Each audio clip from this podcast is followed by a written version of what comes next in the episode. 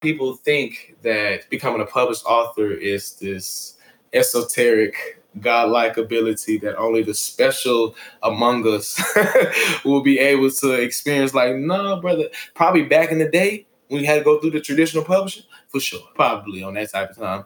But hey, it's the 21st century. Change is inevitable. The game has changed. The internet has empowered everybody. This shit is can be as big as you want to make it and will go as far as you want to take it. And it's all dependent up to you. Welcome to Neurons to Nirvana, a platform for creative forces that embrace the unconventional and the quest for artistry, humanity, innovation, health, and healing of the mind and soul. Join me, Tom Hartridge, on a journey celebrating experiences unbound by physical borders or traditional norms, from inside the mind to the far reaches of the universe. This is Neurons to Nirvana. For many people, writing a book is a lifelong dream. So, what's the secret formula that Amazon bestseller and author Chancellor Jackson applied to unlock his creativity and get published? In this episode, my guest Chancellor tells a story of how he fell into writing after his traumatic experience of being arrested and detained in Beijing for 14 days.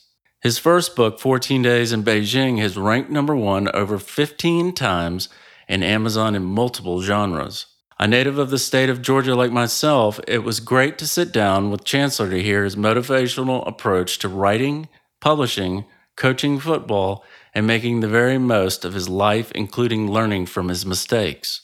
If you like what you hear, visit the link in the show notes to Chancellor's many passion projects. Please follow and subscribe to the podcast on your preferred listening platform.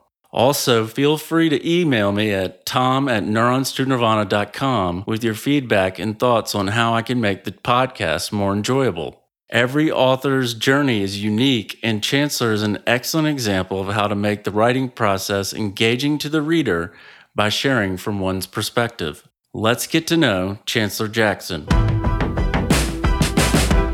Chancellor, what's going on, man? Thank you so much for joining me today. How you doing? Hey, man. Blessings and balance to you, Tom. Blessings and balance to everyone that's tuning in right now.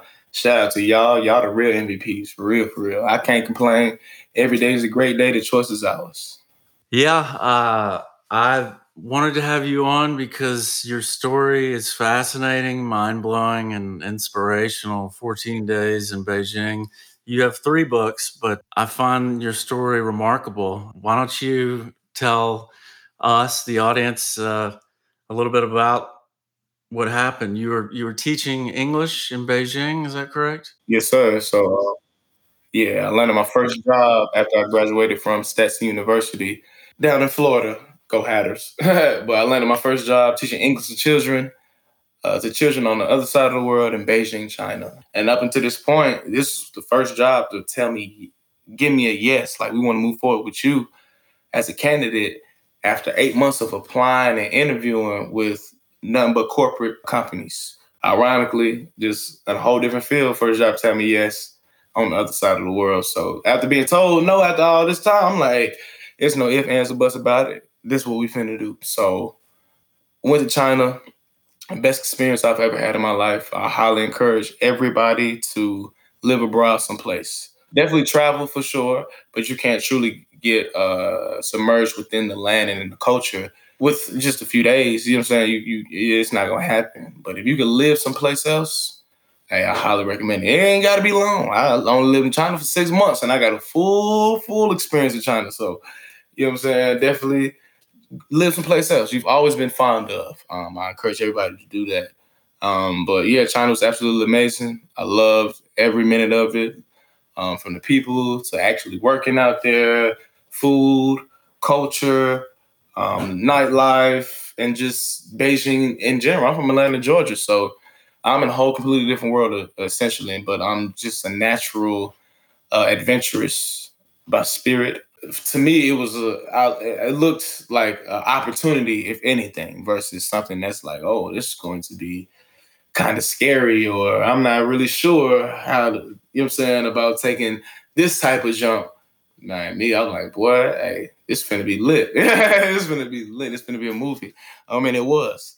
And then halfway through my time there, um, I got locked up and did 14 days in the Beijing Penitentiary where I was locked up 24 hours a day, seven days a week, 15 men to one cell, nine wooden beds. And all I had was one plastic bowl and one spoon for 14 days straight. I'm here to tell y'all I did 14 days. As you read the book, you don't know how long you're going to be there, what's going to happen next, how the jail even operates. Nobody knows you're in here and you're pretty much the only foreigner, only English speaker in this cell that you in that you don't leave with 14 other men, which you can't really speak to. It's a story for sure, but once I was released, deported from the, I was deported from the country immediately. Came back to America, and I was back to square one all over again, and just having to really find myself and remap out my blueprint all over again. But it took all of that me, you know what I'm saying, trial and error job searching, finally getting told yes to at it with a job that's on the other side of the world, going over there, living my best life and getting uh, locked up, falling on my face. And now I'm back in America trying to dust myself off and refigure this thing all out. What was going through your mind? I mean, you were a thousand miles away from home. How did you get through that? So, um, ironically, the day I got arrested, so on April 4th, 2019, it was a Thursday for me. So, with that being said, every Thursday I cook and prepare food and I lay that food out on my altar that I have set up uh, for my ancestors who I pay homage to. So, for those have seen the Disney movie Coco, you have an idea of what I'm talking about. You know what I'm saying? I have an altar set up with pictures of my ancestors that I passed plants, candles, water, gin, and I, you know what I'm saying, lay out food every Thursday and pray to them every Thursday as well. So with me doing that that morning and then literally just like two, three hours later, me being arrested in the same apartment I did, you know what I'm saying? I just prayed to the ancestors and I knew I was going to be good. You know what I'm saying? I'm in the uh, first precinct. I'm like, I can't believe this is happening. And I mind you, I'm still high. So I'm like, well, I can't, this is crazy. I don't know what's gonna happen, but I know I'm gonna be good when it's all said and done. I remember telling myself to take note of every minor detail because it's going to be a great story to tell once you're out of this predicament. When the police knocked on your door, what was going on through your mind? Had you heard about the police being hard there in regards to you were smoking cannabis, obviously? Yeah, yeah, yeah, yeah. When the police showed up to the apartment, it wasn't the first time showing up randomly to our apartment. Like prior to this date, they showed up to the apartment twice just on just randomly. So it was, I'm like, okay, this is just like a regular thing that they do. You know what I'm saying with foreigners, and I've heard about it through other foreigners that I met while being out there. So I'm like, okay, this is. I was still, it was still unexpected, but I'm like, yeah, I just got done smoking. I'm like, talk about bad timing. so I'm man, the moment's big. I'm pushing down my leg. I'm, I'm, I'm spooked. No cap, I'm spooked, but I'm like, they don't hopefully they don't know what's going on. You know what I'm saying? Let me just see what they want and put everything up, see what they want, and we just gonna work um work it out just as it comes, step by step. I knew I had to, I knew I was in there. you know what I'm saying? I had to open the door. And ironically, I was I was about to leave to go to a whole event prior to them knocking on the door. So I'm like, damn, I was gonna get ready to leave anyway. You know what I'm saying? So I was just couple seconds too late, a couple minutes too late. Yeah, I was scared. Just really just, and I was just fearful of them coming across the rest of my stash. You know what I'm saying? Because I'm like, damn, I, just got enough smoking. I got a little bit more left over. Damn, you know what I'm saying? This is it's just bad timing. So I'm just ho- hoping they just hear it for some routine that they've done before, and once we get done with that, I'll just be able to go on about my business. But no, that wasn't the case at all. that wasn't the case at all. Yeah, I mean, the whole thing about China is Big Brother's watching you over there. I mean, the way that they have monitoring systems and cameras, surveillance mm-hmm. throughout. I mean, you can walk on the street. That kind of stuff scares me in the sense that they can face recognition. You can't do anything without they're having a set of eyes on you. I feel no for sure, for sure. But I feel like America's the same way. It's getting that way. America's just probably a little bit a little bit more discreet. We gonna America trying gonna be a little bit more slick with it, even though you still probably gonna know. China don't care. You know what I'm saying? I made a decision. I knew the repercussions from that decision. So now that we are here, hey, I play with fire shit. I gotta get burned now. You know what I'm saying? And there's nobody to point the finger at or blame but me. So with that being said, of course I'm gonna beat myself up, but it was like, hey, bro, it is what it is. You gotta take this to the chin. Once I'm in the cell, I'm just like, okay, yeah, I don't know how long I'm gonna be here, man. I honestly don't. I just gotta. I, it was really just me as days progress. I'm learning as I go how at least the, the jail operates. And then on the fourth day, so chapter four of the book, I moved to a new cell. So now I'm amongst two other English speakers and two foreigners. Well, three foreigners, two English speakers. One was a Chinese American from California, fluent in English and Mandarin. The other one was Brazilian from Brazil, fluent in Portuguese, English, and Mandarin. And the third foreigner was a Russian dude from Russia, but he only spoke Russian and Mandarin. But with the Chinese American and the Brazilian, being fluent in both languages, I was able to not only communicate with them, but I could communicate with everybody in this in this new cell, especially the Chinese inmates, which I couldn't do before. you know what I'm saying? The first three days when I was in the first cell, you learn as you go. That's it. You know what I mean? But and then it's still you still don't know how this thing gonna play out until one day somebody just finally call your name. And but fortunately for me, I did receive signs and messages from my ancestors letting me know how my how long I would be there. They sent me two signs in regards to that. First one was live, the, the only live in action one, and it happened at the very beginning. Um, and then the second one was uh, through my dreams. And then they sent me another sign, let me know how my release would be through my dreams. Um, so uh, it was it was definitely a spiritual spiritual journey for sure. I've never been that tapped in with my spirituality and my subconscious like that but it was just a crucial, crucial, crucial moment. You know what I mean? So having no information whatsoever, just having to rely on faith. Which ancestors came to you? I could. I was just all of them. I got a whole. I got about nine to ten that I know have passed that I pray to. Just as a collective, I feel like they all. You know what I'm saying? It was a message from all of them. And you have Native American heritage, correct? Yes. Cherokee, Choctaw, and Wetumpka. There we go. Uh, yeah, Cherokee, Choctaw. That's North Carolina, Georgia region. And that's on both sides of your family. Well, my mom's Cherokee, my dad Choctaw and Wetumpka. Nice. We were part of the true, true Aboriginal, indigenous people of this. You know, I'm saying of this land before colonialism and history, just to say the least. So, just having that little bit of heritage, it plays a factor into my spirituality as well. Because, of course, like most people of color, they grew up Christian, you know what I'm saying, in the church. Or, you know what I'm saying? That's, that was my mama's side, Tennessee. My dad, on the other hand, he was more of a free mind, free spirited, free thinker. He was on that type of time. So I got a great balance of the two growing up. When did you start saying, all right, I've obviously got a story that I, I want to share with the world? Had you had much background in writing? My degree being in communication and media studies, that's a writing intensive absolutely degree. I didn't know that initially, so of course I'm like, damn, but we gotta write all these papers. Like, what's up, y'all tripping? But that's where I gained most of my experience from writing. Because in high school and grade school, I we definitely did writing, but nothing to the point I I remember like I remember writing in college their writing in college was different. So I, I definitely remember. I feel like that's when I truly learned how to write in college. But with that being said, everything I'm doing right now, you couldn't have told me I would be doing once football came to an end and 2017. Like what? Everything I'm doing. You couldn't tell me I'll be teaching. You couldn't tell me I'll be coaching.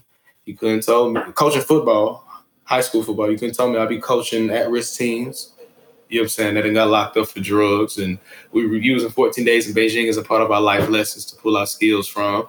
You couldn't tell me I'd be coaching aspiring authors. Anybody out there that has an idea or concept for a story that don't know how to go about putting on paper, or don't wrote a whole story, don't know how to go about publishing.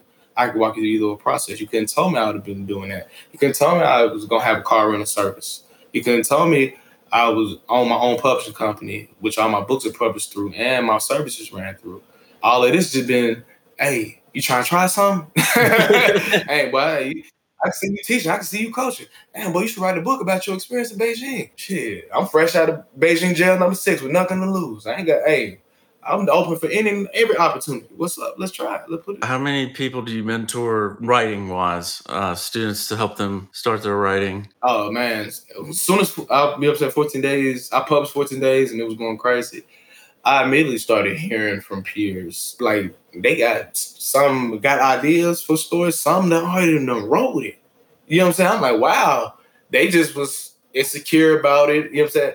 That's what I'm saying. A lot of people think that becoming a published author is this esoteric godlike ability that only the special among us will be able to experience. Like, no, brother. Probably back in the day when you had to go through the traditional publishing, for sure. Probably on that type of time. But hey, it's the 21st century. Change is inevitable. The game has changed. Hey, boy, this internet has empowered everybody. It's like the gold rush back in back in the day when everybody was migrating to the migrating west to get in on the gold. This this this is the the version of that. You know what I'm saying? With this internet, the internet has empowered everybody. This shit is can be as big as you want to make it and will go as far as you want to take it. And that's all dependent up to you. That's what I just preach to everybody. You know what I'm saying? Like, hey, bro, it's a lot simpler than you think. we can make this happen for sure. Somebody just gave me an alley oop and I slammed dunked it. You know I'm? I took it up through there. Yeah. So I'm gonna throw you the I'm gonna throw you a couple alleys for sure. And I'm gonna ease you through this process. So it's just it's just been a journey, bro. It's just been a journey. Just finding myself and encouraging others, yes, and supporting others and guiding others while I'm still trying to figure this shit out myself. I'm not sitting here and portraying this ultimate poise like I've been had everything figured out. But I've battled every emotion. My entire journey has been nothing but getting it out the mud from football, trying to find a job, and trying to find my purpose and my identity and career, all of that. What do you think is the best step for somebody who wants to start writing? Like, what would you say to them if they want to begin a writing career or, or explore that avenue? For sure. Um, definitely uh, write every day journaling. That's the I feel like if you really don't have no no true experience with writing or and you not that creative as far as to create a whole fictional story out of the blue, then tell a true one.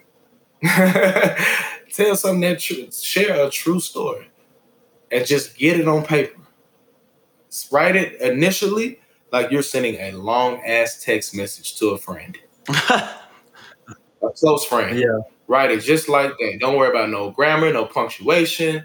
Just write it till it is all on paper. Then once it's all on paper, now you can go back to the very beginning and you can make all those adjustments from the gram- grammatical standpoint. Man, it could be as creative as you want it to be, and you have full control on how you want to go about telling this story. All you got to do is just catch the flow. Once you, once we, I can help you find that flow. Once you catch, once you find that flow, you catch it. Oh, it's a wrap. Yeah, you know what I'm saying. The hard part's over. It's already written. Now we just fine tuning it. You know what I mean? So yeah, it's, it's very simple. Um, especially if you're just telling the true story, and with that within the editing process, put the true story on paper. We can make we can fictionalize it while we edit. So talk about that. I mean, you have two other books besides 14 Days in Beijing. Yeah. After 14 Days went crazy, the same person uh, inspired me to write 14 Days. He was like, "Hey, bro, you should write. You should start writing the romance saga." I'm like, "Uh, nah, I ain't even trying to do all that, bro. I ain't in the headspace for it, nah."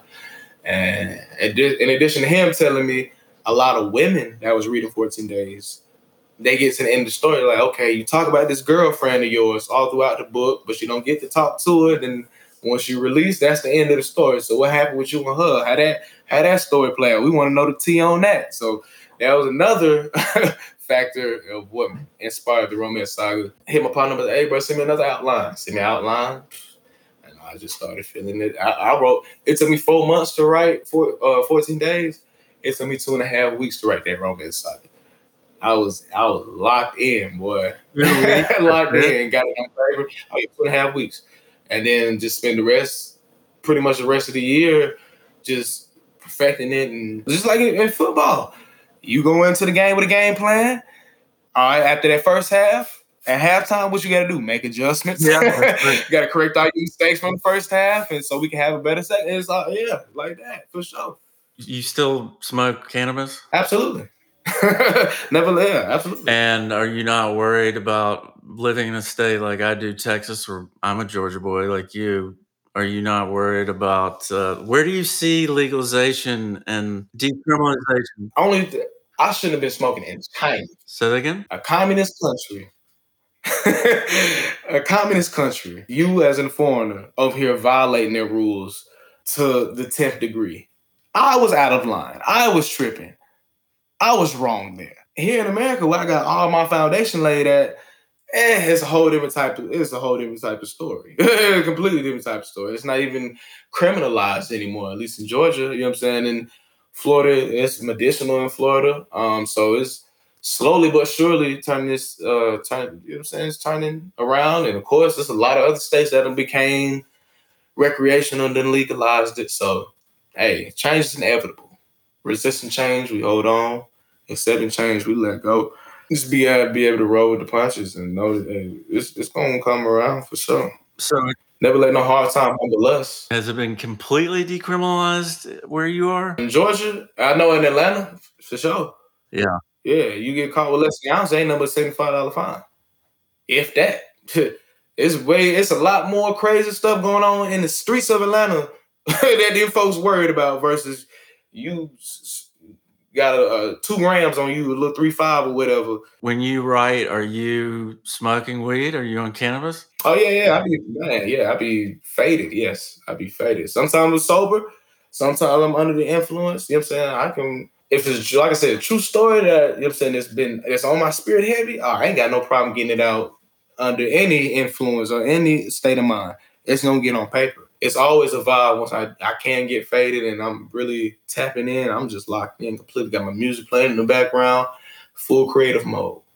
I'm just like, you know what I'm saying? For More sure. power to you, man. I don't think I could write stuff.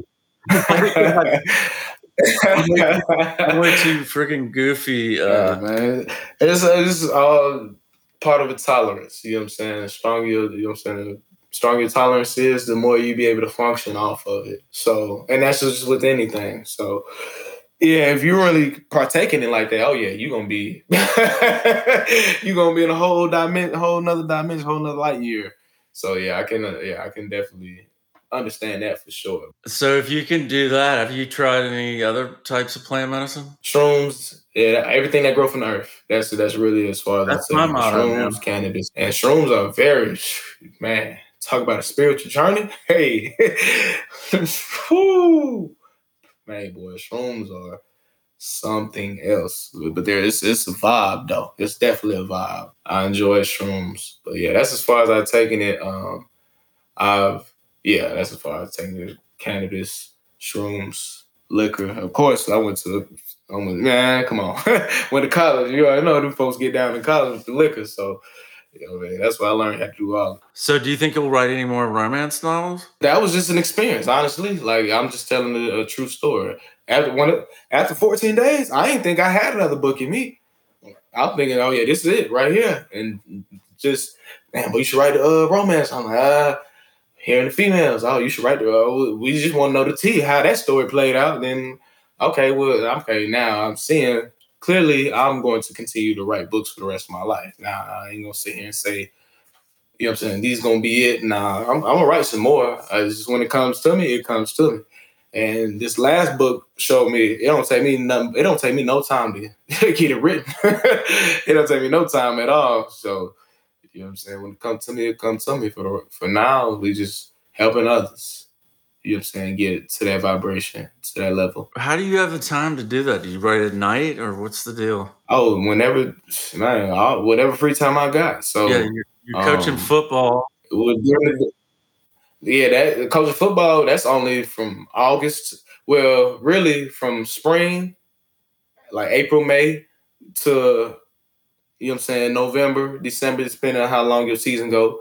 But that's only about half of the year. You know what I'm saying? Football is in full effect now. Off season, I'm not up at the school like that for real, for real. You know what I'm saying? So once I and I teach at an elementary school, so when I ain't really got a, too much to do, I write within that free time while I'm on the clock. I work while I work.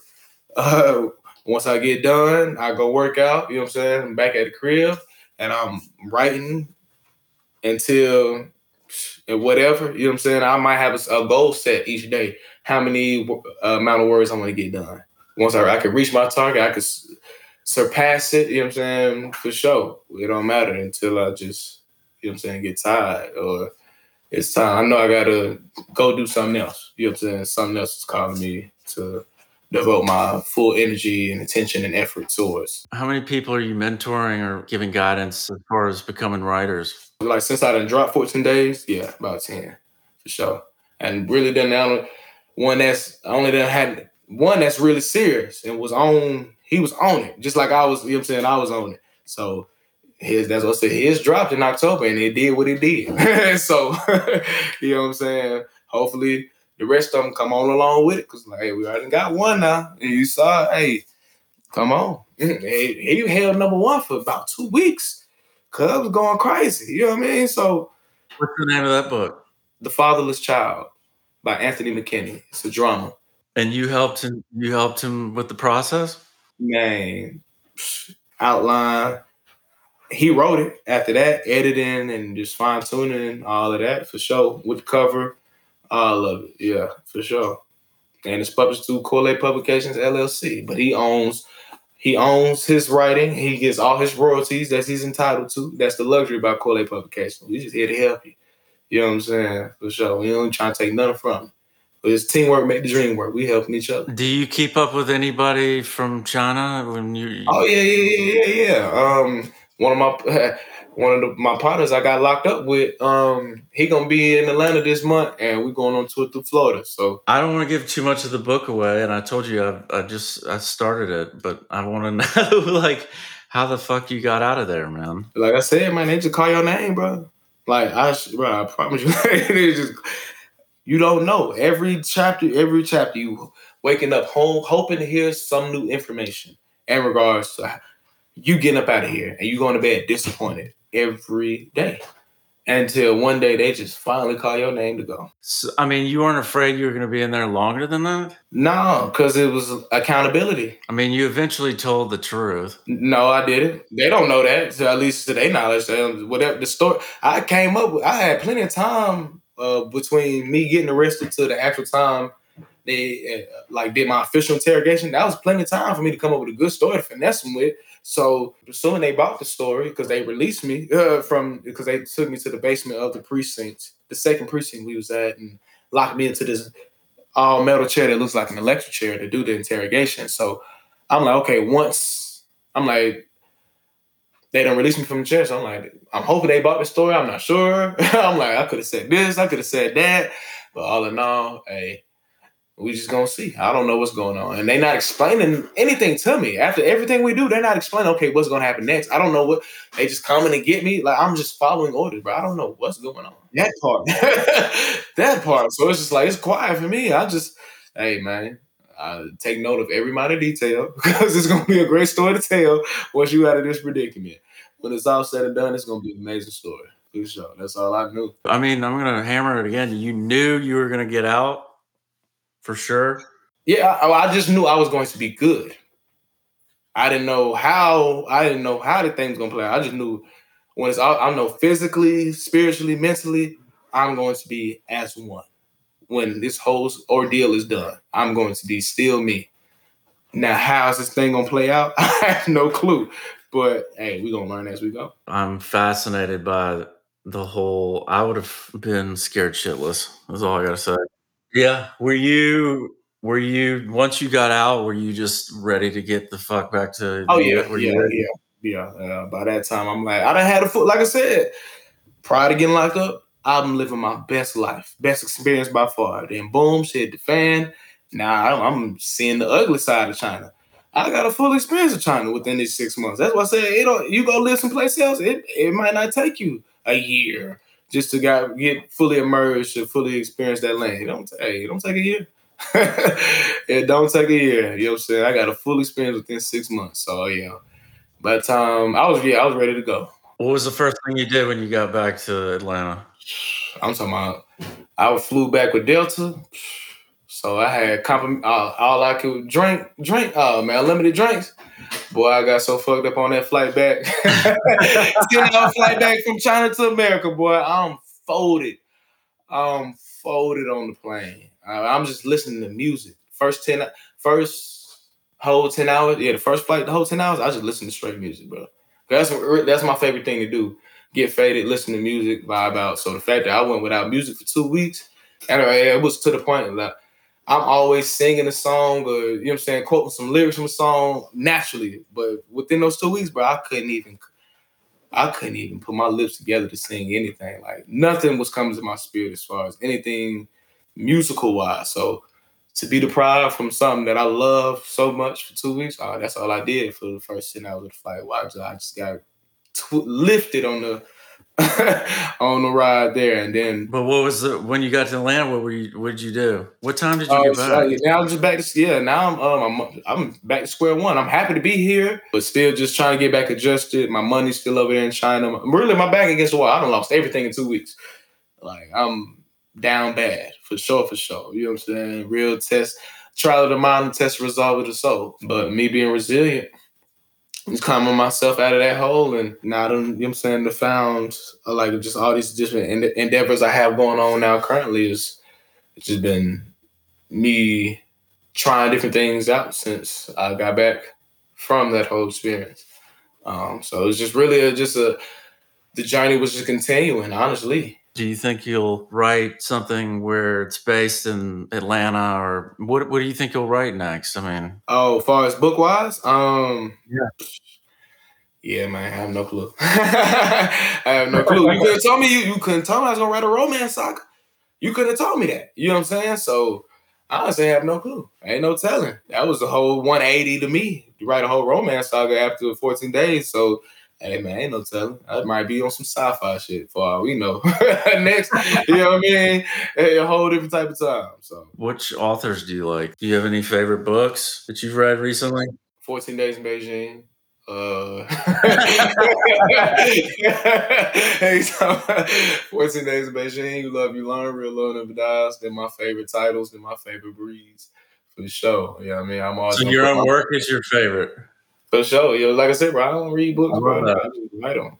I, oh, yeah, I, I can write. I can tell a story for sure. I don't really read them like I don't read them. I love that, dude. you got to be proud of. You got to be proud of what you put out there. That's for sure. You know me. my, my shit, hey, my shit speak for itself too. So it's like, hey, bro, get your popcorn ready. That's what I tell everybody. Get your popcorn ready. it's a movie, no cap. Which of the three books are you most proud of? 14 Days? Yeah, without a doubt. Without a doubt. Yeah. Because that's something I knew I wanted to do. When I first published 14 Days, I was 23, 24 years old. You know what I'm saying? Best out there, 23, 24 years old. That's one who who's 23 24 years old writing books? You know what i'm saying?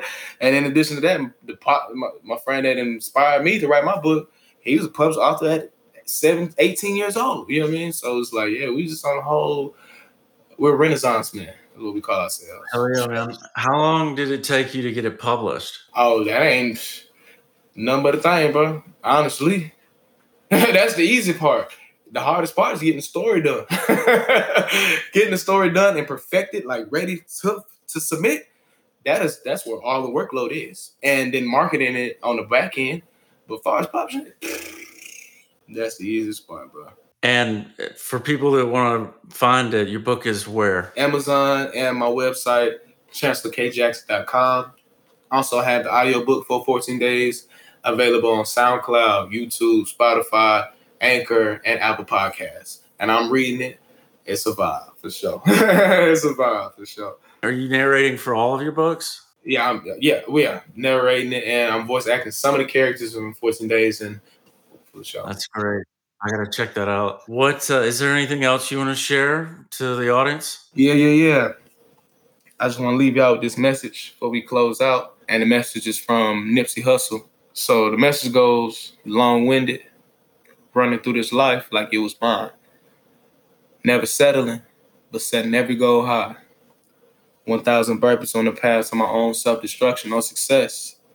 But what's a mistake without the lesson? You see, the best teacher in life is your own experience. And none of us know who we are until we fail. They say every person is defined by their reaction to any given situation. Well, who would you want to define you? Someone else or yourself? Whatever you choose to do, homie, give your heart to it. Stay strong. Love it. It's badass. Do you have any poetry that you want to? Oh yeah, yeah, yeah. Yeah. So um, while I was like, so the first three days when I was uh only foreigner, only English speaker in the cell, I started creating a poem while I was in there. Didn't finish it until, of course, I got out and started writing the book and that whole nine. But the title of the poem is called "Free Me." It goes, "Free me." A song of my culture restrained in the land for 14 days when I'm a foreigner. Even in my native land, I felt foreign, but I felt at home simultaneously. Never would I have thought the phrase free me would mean free me. I'm glad I'm not dead, lest a front of a shirt be my final resting place. Pride stained on my flesh, how I, a cub, have wandered into the Serengeti. A clock on the wall knows my future my freedom in his hands. A second is life. A minute, eternity. Free me. Peace is my cell, cold, dark, unchanging. Unfamiliar eyes accompany me daily. 24, 7, 15, 9, 3, 1, 1. 24, 24 hours a day, seven, seven days a week, 15, 15 men to one cell, nine, nine wooden beds, three, three soups a day, one, one, one plastic bowl, one plastic spoon. My lucky numbers. Red and blue, life and substance, knowledge and power. A trial of the mind, to test the resolve of the soul.